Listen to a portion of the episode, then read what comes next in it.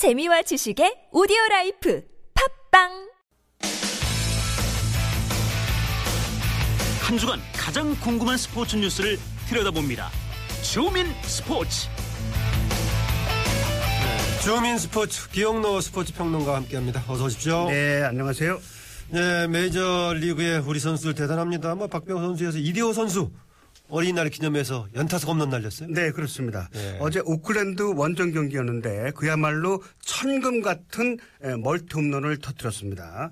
아, 팀이 4대 8로 뒤지던 6회에 솔로 홈런을 터뜨렸고 그래서 따라 붙었는데 7대 8이던 7회에 결승 투런 홈런 터뜨려서 9대 8로 이겼기 때문에 네. 서비스 감독은 그야말로 어, 흡족했죠.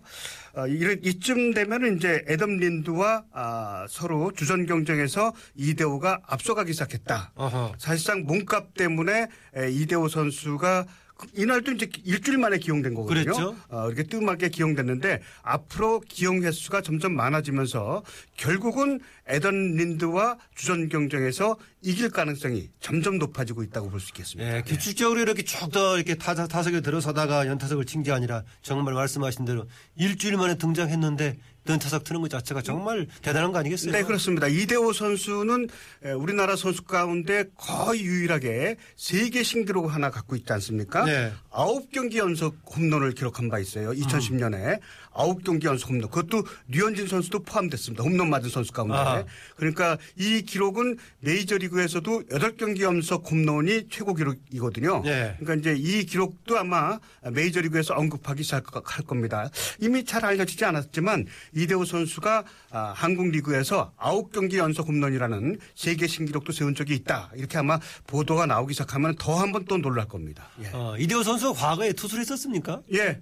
언제까지 했었어요? 어, 고등학교 때까지 투수였거든요. 때까지, 뭐 예. 이승엽 선수라든지 대부분 투수 출신이 많아요. 그 옛날 예. 시대 보면은 투수가 왕정치도 4번 타자도 하고 많이 예, 했죠, 그렇습니다. 옛날에는요. 뭐 왕정치도 그렇고 베이브리드도 그렇고 세계적인 타자들이 어. 거의 모두 투수 출신이 많아요. 왜냐하면 처음에 에, 야구 시작할 때 투수 겸 4번 타자를 하거든요. 예. 잘하는 선수들이. 그렇죠. 옛날에도 예, 기억이 거의 뭐 들었습니다. 절반 이상이라고 보면 돼요. 예. 아, 뭐 이번에 이제 그 소리 듣고 이제 시애틀 감독이 투수로 시켜도 되지 않느냐고. 웃으면서 그랬다는데. 조크 중에 조크죠.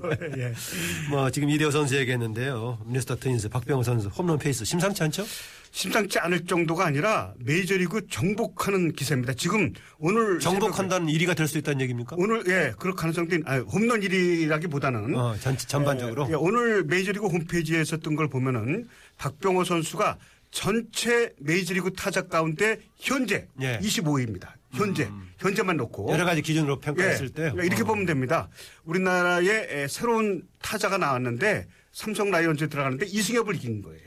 삼성 라이온즈에서 그런 식으로 조 마워를 지금 이기고 있거든요. 예. 그런 식으로 볼 때 이승 어, 박병호 선수가 전체 25위면 30개 구단이니까 팀 내 1위죠. 뭐 이건. 어허. 그 전체 25위면 어느 팀 가든지 주전이라는 얘기입니다.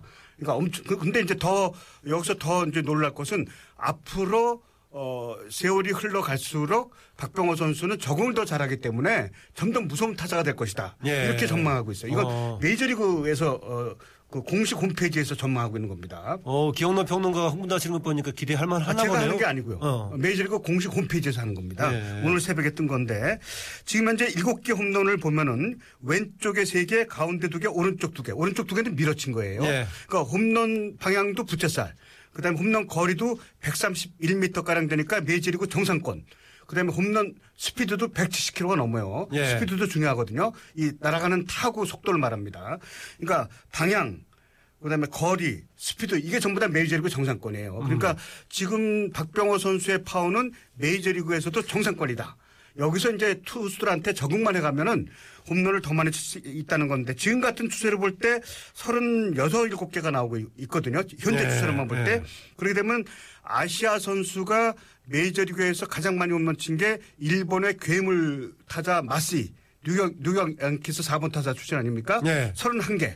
또 추신수가 아, 한국 선수 최다 홈런 22개. 이거 다 넘어설 것 같아요. 아하. 어, 그러니까 부상만 없고 지금같이 그대로 어, 이어진다면은 어, 박병호 선수는 메이저리그를 에, 일단 에, 평정하게 될 가능성이 높습니다. 어, 만약에 인터리그까지 뛸 수 있는 상황이었다면 더 좋았겠네요. 네, 그렇습니다. 네. 현재 7개면은 아메리칸 리그 공동 4위인데 1위가 9개밖에 안 돼요. 네. 두 개만 더 치면 공동 1, 뭐 공동 1위 올라가는데 물론 이제 내셔널 리그는 11개인데 아메리칸 리그 쪽으로 볼 때만 해도 홈런 왕 경쟁에 뛰어들 가능성이 얼마든지 있다고 볼 수 있겠습니다. 예, 이어서 이제 우리 국내 프로야구 보죠.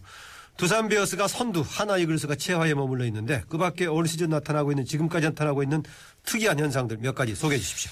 그 우리나라에는 각 팀마다 외국 투수 두 명, 타자 한 명을 기용하지 않습니까? 타자 한 명이 잘하게 되면 30% 이상의 공격력을 발휘해요. 네. 과거에 뭐 우주라든가 두산의 우주라든가 이런 선수 또 테임즈라든가 NC 이렇게 보면 어, 짐작할 수 있어요. 근데 올해 선두를 달리고 있는 두산과 SK 외국 타자들은 아주 어, 못하고 있습니다.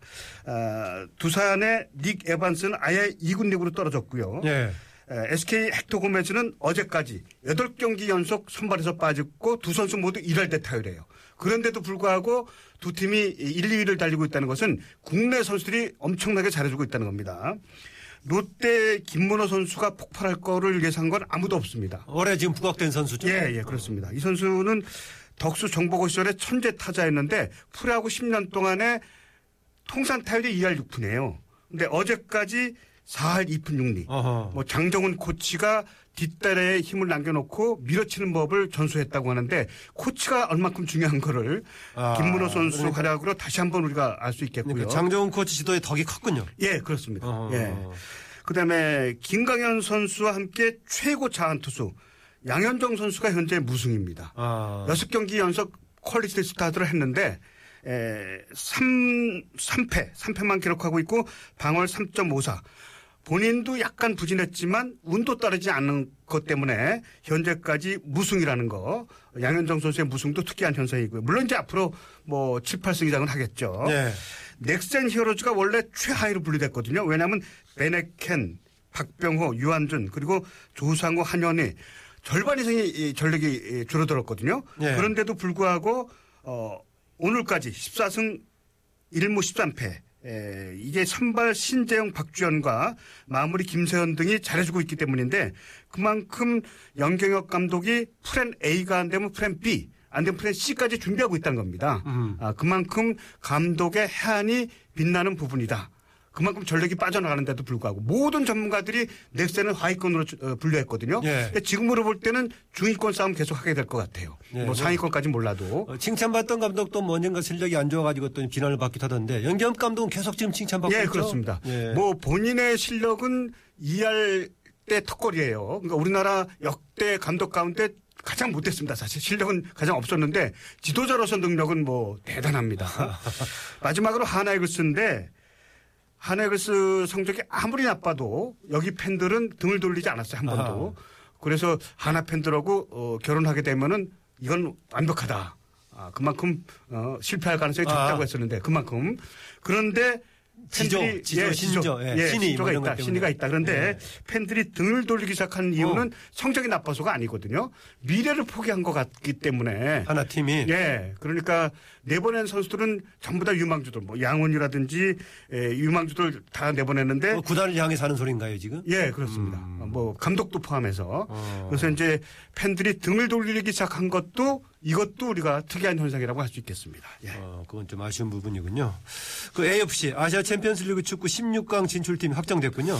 이것도 재미있는 현상이에요. 나란히 한국, 중국, 호주, 일본이 두 팀씩 네. 여덟 팀이 이제 16강에 올라갔습니다. 여기서 여덟 팀인데 왜 16강이냐 이런 소리를 하는 거는 서부 쪽에는 그러니까 중동 지방은 8강이 따로 있어요. 아하. 거기서 1위 팀과 이쪽 1위 팀하고 이제 챔피언 결정전을 가는 거거든요. 예. 그래서 16강에 8팀이 이쪽으로 올라가는 겁니다. 아, 그러니까 우리 그 동아시아 쪽에 8팀이 올라갔는데 우리나라는 FC 서울과 전북 현대가 이제 8강에 올라가서 FC 서울은 일본의 우라레즈 전북 현대는 호주의 멜버른 빅토리와 홈앤드 어웨이로 이번 달에 이제 4강 진출을 가리게 되는데 여기서 이제 가장 그 특이한 현상은 중국에 에, 천억 이상 쓰고 있는 중국의 수닝 팀과 광저우 에버그란데가 탈락했다는 겁니다. 예. 이두 팀이 탈락한 것이 세계적인 뉴스가 되고 있습니다. 역시 아시아의 각국 팀들이 200억, 300억 안팎을 쓰고 있는 반면에 에, 중국의 이 에버그란데와 아, 장수 수닝은 천억 가까이 쓰고 있는데 선수 영입하는데 그런데도 불구하고 탈락했다. 돈이 다가 아니다. 아, 이렇게 지금 현재 레스터 시티가 이제 영국에서 우승하지 않았습니까? 그거 정말 특이한 거 아닙니까, 그것도? 아, 제가 볼 때는 2004년에 그리스가 유럽 선수권 대회 우승한 것만큼 엄청난 이것도 이번입니다. 예. 이거는 왜냐하면 근데 이제 그 잉글랜드 무슨 의미 있었다고 보십니까, 우승까지? 잉글랜드 프리미어 리그는 이게 한 팀이 독식하는 게 아니라 예를 들어서 스- 프리메라 리그, 스페인의 프리메라 리그는 레알 마드리드와 FC 바르셀로나가 중계권료라든지 모든, 모든 걸 독식하게 되거든요. 예. 구조상으로. 근데 프리미어 리그는 어, 맨체스터 유나이티드라든지 이런 팀이 독식하는 구조가 아니라 아, 많이 가져갈 뿐 떨어진 팀도 이게 100억 이상 돌아갑니다. 중계권료가. 아, 아, 아. 이런 것들이 그 하위 팀들이 올라올 수 있는 계기가 되고 있기 때문에 에, 특히 프리미어 리그에서 이런 하위권 팀이 올라오는 게 많은 경우가 이게 돈을 분배하기 때문입니다. 예. 그러니까 중계권료가 가장 그 큰 수입이거든요. 입장료와 중계권료가. 근데 중계권료 를 잘하는 팀이 다 독식하는 게 아니라 프리미어 리그는 하위 팀한테도 그게 많이 내려가기 때문에 그걸 가지고 운영을 잘 할수 예, 있다. 그렇습니다. 아. 그러니까 이, 어, 이 팀도 100억 이상 갖고 어, 이 선수를 영입해서 좋은 팀을 만들었습니다. 결국은. 예, 유럽 축구 챔피언스리그 결승전이 스페인 프로 축구 팀들끼리 붙게 됐네요. 예, 재작년하고 똑같아요. 음. 재작년에도 똑같이 레알 마드리드와 아, 아틀레티코 마드리드가 아, 유럽 축구 챔피언스리그 유럽에서는 이제 월드컵보다 더 어, 재밌어 하죠.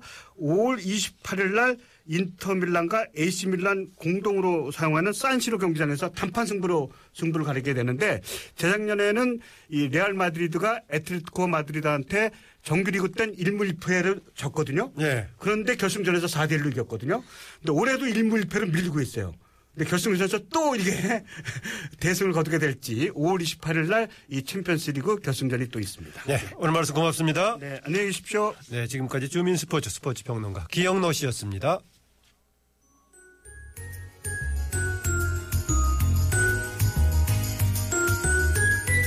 시사에서 지식을 얻다.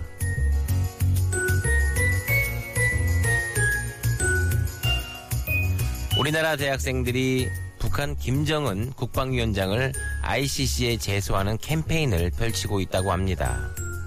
ICC는 국제 형사 재판소를 말하는데요. 간단히 말하면 나쁜 짓을 저지른 개인을 국제사회가 처벌하는 재판소를 말합니다. 원래 국제법에는 민사 책임만 물을 수 있지 형사 책임을 물을 곳이 없는데요. 그러다 보니 전쟁을 일으킨 범인도 처벌하기가 곤란했습니다. 2차 대전 후도 마찬가지였는데요. 독일군을 처벌할 재판소가 없어서 뉘른베르크의 임시 재판소를 만든 것이 유명하죠. 그러다 국제사회는 상설 재판소가 필요하다고 느꼈습니다. 그래서 1998년도에 로마에서는 120개국이 ICC를 만드는 것에 합의를 했습니다. 그때 만들어진 것이 ICC의 근거가 되는 로마 규정인데요. 이 로마 규정에 따르면 ICC에서 다룰 수 있는 죄목은 집단 살인죄, 반인도적 범죄, 전쟁 범죄, 침략 범죄, 이 네 가지랍니다.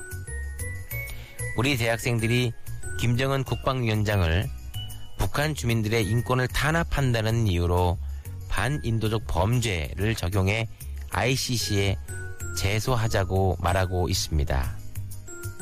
북한의 인권 문제, 국제사회가 적극적으로 나서야 할 수준인 것 같습니다.